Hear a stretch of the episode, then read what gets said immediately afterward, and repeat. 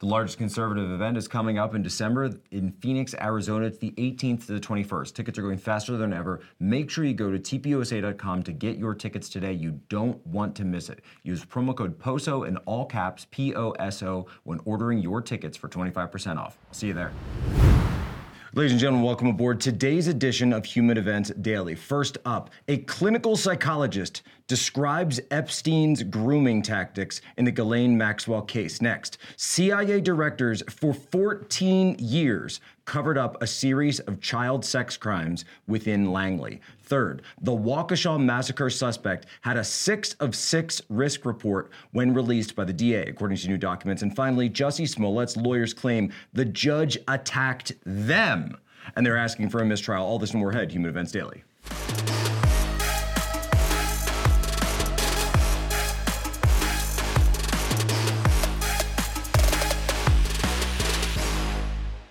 Truly disgusting stuff coming out of the New York City case.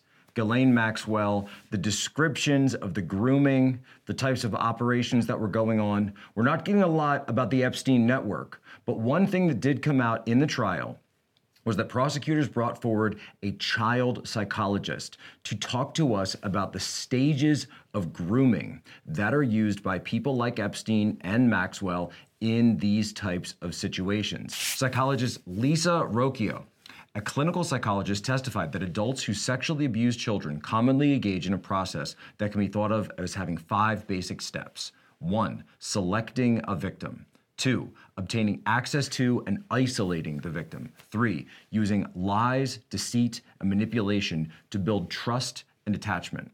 Four, desensitizing a victim to physical and sexual touching. And five, maintaining control to coerce the victim into accepting continued abuse. Now, Dr. Rocchio said that the grooming process could include giving gifts, building rapport through expressions of concern, bringing up sexual subjects in conversation, and slowly escalating sexualized physical interactions with prospective victims. So, to all parents out there, or to anybody that's involved in any type of organization um, that involves children. These are the types of things you need to look out for. Now, obviously, that doesn't mean, look, you, you know, you see somebody give a gift, you see someone being friendly, right? Obviously, that doesn't mean that's a person that's conducting grooming. But what you want to watch out for are these red flags. You want to watch out for the isolation. You want to watch out for anybody who's mentioning any of these, you know, sexual or really just adult topics in basic conversation with someone who's underage. These are the red flags to watch out for. And as we will see, these are the things that start coming up more and more with Ghislaine Maxwell and Jeffrey Epstein as this case continues. But there was also testimony yesterday from Jeffrey Epstein's housekeeper. Now, this guy had not only access to the premises, but access to Epstein's black books. Take a listen. This testimony today showed really how intertwined Maxwell and Epstein's lives were. Right. I think today we got uh, sort of more of a narrative of exactly how this household ran and what kinds of, uh, you know, visitors they had and how, you know, Epps, uh, Maxwell ran this household. Really, she did the hiring and firing, and she seemed to pull a lot of the strings, even at one point directing uh, employees to complete tasks in a 58 page booklet that she put together. Uh, so we're, you get we were getting more of a narrative of exactly how this uh, operation ran, right. this sex trafficking operation. T- today, the defense brought up some inconsistencies in one accuser's testimony. How damaging, in your mind? Well, you know, it's very early on. It's only day four of the trial. We still have three other accusers that are going to take the stand. But I think that uh, Maxwell you know she she has hired herself a team of really aggressive attorneys and and um, one of them who questioned Jane um, was very good at pointing out the inc- inconsistencies between the testimony uh, or the information that she gave authorities a year, even a year ago, and how it differed from the testimony that she gave in court on Wednesday. You probably know this case much better than most. Was there anything presented in the trial so far that surprised you? I, I think overall, so far anyway, I'm surprised that the evidence or the testimony isn't more damning. Uh, they really haven't, as of yet anyway, um, you know, tied Maxwell they, they, to to this trafficking. What they've done really is uh, indicted Epstein, and of course Epstein is dead, and they're not going to be able to to to punish him. And so I think to some degree the elephant in the room really is Epstein, and and most of the victims are saying he's the one that abused them. So I think you know they have to. I'm you know with the other victims that are going to take the stand, perhaps they will provide more yeah. evidence of Maxwell's involvement. Well, that that actually plays right toward what the defense said from the very beginning. You want to be trying Epstein, but you can't because he's dead. You shouldn't be trying her.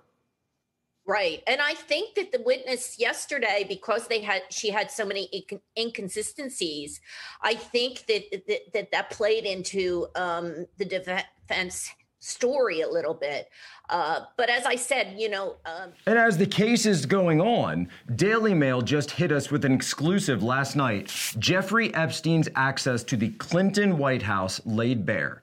Visitor, visitor logs reveal the pedophile visited the former president at least 17 times, including a dozen in 1994, twice in one day on three separate occasions. Visitor logs exclusively revealed by DailyMail.com revealed Jeffrey Epstein visited the White House 17 times during Clinton's first term, 1993 to 1995.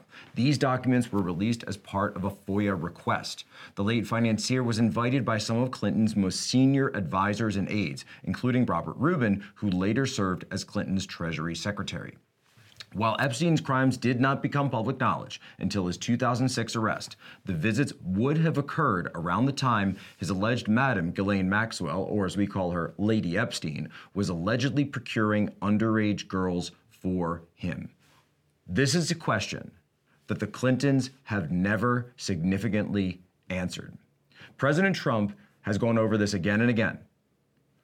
One flight from Palm Beach to New York when he found out what was going on, he kicked Epstein and banned him from Mar a Lago.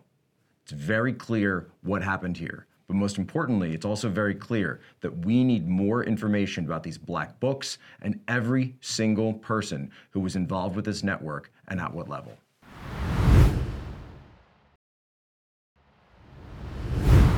So, this next story is one of those ones where you're like, come on, that can't be real. Last segment, we talked all about the Epstein network. This segment, according to new documents that have just been released via FOIA, Freedom of Information Act, to BuzzFeed News, and credit where credit is due, actual documents released to BuzzFeed News, Jason Leopold, CIA files say staffers committed sex crimes involving children, they weren't prosecuted. What does this mean? Directors of the CIA, going all the way back to the President Bush years, under President Bush, President Obama, and on forward, covered up child sex abuse that was going on within the CIA, or at least within CIA officers' uh, ranks.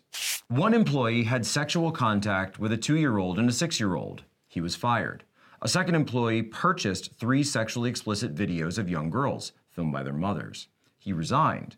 A third employee estimated that he had viewed up to He'd viewed up to 1,400 sexually abusive images of children while on agency assignments, while on CIA, CIA assignments. The records do not say what action, if any, the CIA took against him, a contractor who arranged for sex with an undercover FBI agent posing as a child had his contract revoked. So, you remember the CIA, right, folks? This is that organization that's run by John Brennan that was told again and again to us they said again and again, we just have America's best interests at heart. Remember, 17 intel agencies, 17 intel agencies are all telling us the truth about Trump, the truth about Russia, the truth about white rage, whatever else is going on out there. Listen to John Brennan talking about Russia collusion just a few years ago. I encountered and am aware of information and intelligence that um, revealed contacts and interactions between Russian officials and U.S. persons involved in the uh, Trump campaign that um, I was concerned about because of known Russian efforts to suborn such individuals. And it uh, raised questions in my mind, again, whether or not the Russians were able to gain the cooperation of those individuals. I don't know whether or not such collusion, that's your term, such collusion existed. I don't know. But I know that there was a sufficient basis of information and intelligence that required further uh, investigation by the Bureau to determine whether or not U.S. persons were actively conspiring, colluding.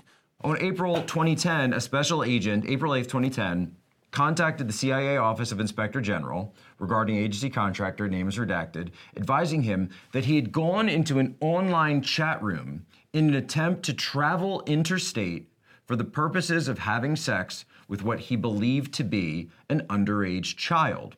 Well, it turns out that the person he was talking to, who was uh, supposedly going to be this uh, essentially a groomer for one of these children, was actually an undercover special agent from the FBI using an entrapment operation with this chat room. So the CIA is going into these online chat rooms. I don't even know where you go to find stuff like that. On CIA IP addresses. That means while they're at work. That means while they're at work. So John Brennan, very, very, very concerned with, uh, you know, the dossier, the Steele dossier, which was completely fake, which was completely bogus. But when you have stuff like this, here, here again, one CIA agent admitted to the IG inappropriate sexual contact with one child victim, inappropriate sexual activity with a second child victim, and an examination confirmed he was found to have extensively downloaded child pornography. Folks, I'm not talking about just their home computers. This is on their government computers. Pedophiles, Pentagon, CIA, Langley. So forgive me if I'm not going to immediately jump when you tell me that Russia is hacking the elections. When you've literally got pedophiles sitting behind the keyboards of Langley telling us that they know what's going on around the world and inside our own government.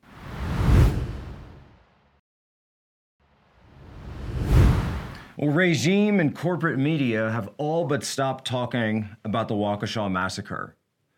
But Human Events Daily is not one of those, so we are going to continue talking about it.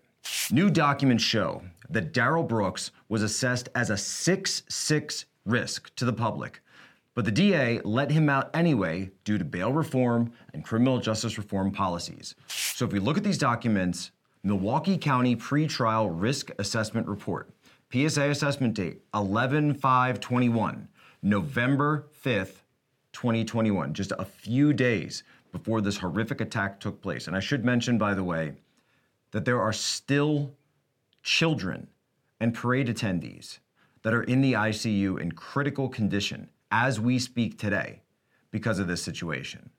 And I've been told that we are putting together um, essentially a, a drive to be able to try to try to raise some funds, raise some support for these families and for these kids. And more to come on that, but we've got something in the works because it, it is very horrific. And not only should no family ever have to deal with something like that, clearly no family should have to deal something like that at Christmas time. Six out of six, and it goes through all the different risk factors. Red of the red in terms of this. The system, as you know, they used to say this after 9 11, the system was flashing red when it came to this guy. I'm also going to pull up now. We've got his record. This is someone, by the way, who never should have been out on the street. His mother has come out and said that he was actually getting some kind of uh, mental health treatment. And I got to tell you, that's something that's I've talked about so many times. And I'll mention it again now. We need to reopen inpatient mental health facilities in this country. You cannot have people like this, habitual offenders, whether they're addicts or whether they are people who have mental issues, they cannot just be allowed back out on the street. You're going to lead to more situations like this. We have to get out of the of this this idea, this ridiculous notion that you can just prescribe people pharmaceuticals and then put them out on their own and that they're going to be perfectly fine. Look at Kensington, Philadelphia. Look at Waukesha, Wisconsin. This is the situation, and you're going to get more Waukeshas, you're going to get more Kensingtons, you're going to get more San Franciscos the more you continue to do this. You look at this guy's record back to 1999 aggravated battery, carrying concealed weapon, resisting obstruction, loitering, obstructing an officer, resisting, resisting, receiving stolen property, paternity warrants, strangulation and suffocation, domestic abuse battery, uh, more warrants, more uh, bail jumping, uh, more possession, possession of a firearm as a convicted felon, in use of a firearm in domestic abuse, more paternity warrants, domestic battery, bail jumping, endangering safety. This is the one early November where we were told that he had essentially run over his girlfriend just a few days before this happened. This is a guy that shouldn't have been out on the street, whether it's behind bars or behind an institution's walls where he's getting the care he needs. We need to be better about protecting our people.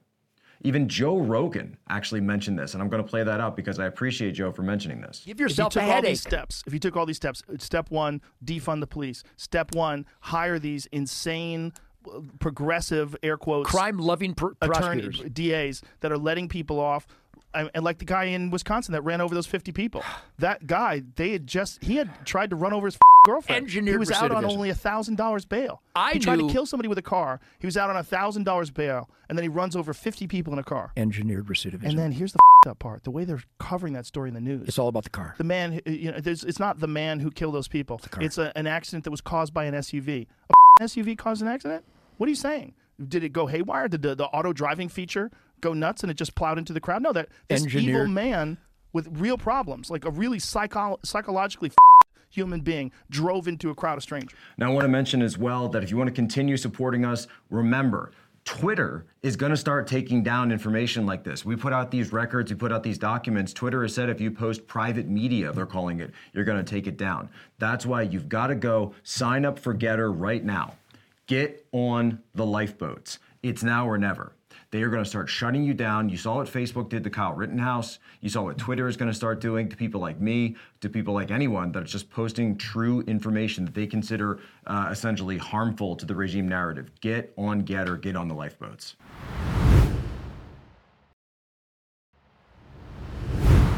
Well, Christmas isn't just coming. Christmas time is here. We are in the Advent season. Uh, for myself, I know Christmas has started because it's December 3rd, and that is my son's birthday, AJ. So happy birthday, AJ. But for everybody else out there, you still have time to get your presents. And that means going to mypillow.com using promo code POSO. Get these special deals in now before the supply chain crisis rocks down on everybody, comes down on everybody. By the way, they're saying chicken tenders, right? They're coming after our attendees. We're not going to be able to get those out anymore. So go in, get your order, mypillow.com. You got the sheets, you got the towels, you got the mattress toppers. There are specials that are running all throughout the month of December. And I believe this week they're doing special cyber sales all this week. So go in, get your order. This next story, it's, you know, there's another case that's been going on. We haven't covered it day to day, but man, you got it. This headline, I just had to mention it. Jussie Smollett, you guys remember Jussie Smollett, Juicy Smollett. He's on trial for, as we all know, faking the hate crime that took place a couple years ago in Chicago, or I guess it was early last year. His lawyers are now claiming this is how bad his case is going. His lawyers are claiming that the judge in the case attacked them. The judge attacked them, and they're asking for a mistrial. Listen to this. Like a scene on Empire, drama inside Judge James Linn's courtroom. Jussie Smollett's attorney called for a mistrial in part for a comment made by Linn, accusing Judge Linn of physically lunging at attorney Tamara Walker during a sidebar huddle amongst lawyers. Attorneys also accused the judge of making snarling faces throughout testimony. Judge Linn denied the allegations and the request for a mistrial, saying, quote, I'm stunned that you would consider a mistrial. Ola Osundairo, another star witness in the case against Jussie Smollett, testified Thursday, explaining to the jury that the actor instructed him to place a rope around his neck and douse him in gasoline. He said in court, I wasn't comfortable pouring gasoline on somebody. I didn't think it was safe. Instead, he filled a hot sauce bottle with bleach. The rope was still draped around Smollett's neck when police arrived to his apartment. Ola says Smollett didn't trust him to do the punching during the staged attack. He said, quote, he didn't think I'd be able to hold back my punches. Smollett is facing felony disorderly conduct charges for lying to police about staging his own attack and paying the brothers to carry it out.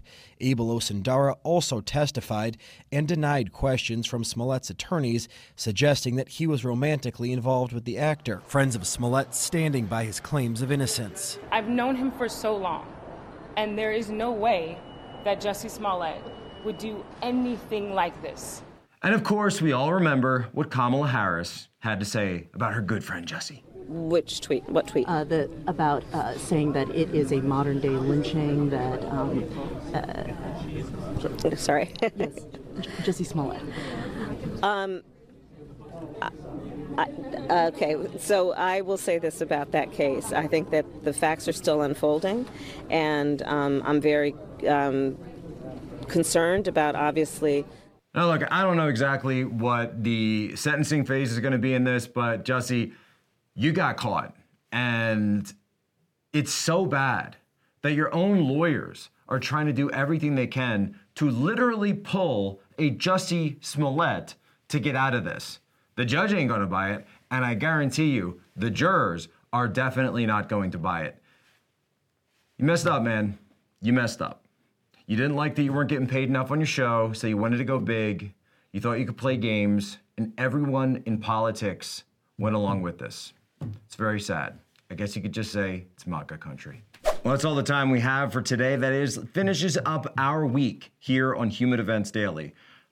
I want to remind everybody be the influence agent. Share this out with your normie friends. Remember our motto to you be good, be brief, be gone. This is information, not indoctrination, human events daily. But before we go, it's time for today's moment of history. Edward R. Murrow, today, December 3rd, 1943, delivered his classic orchestrated hell broadcast over CBS radio, describing a nighttime bombing raid in Berlin. He commented, Men die in the sky while others are roasted alive in their cellars. Berlin last night wasn't a pretty sight. In about 35 minutes, it was hit with about three times of the amount of stuff that ever came down on London in a night long blitz. Total war is not a place that we ever want to see happen again. Ladies and gentlemen, as always, you have my permission to lay ashore.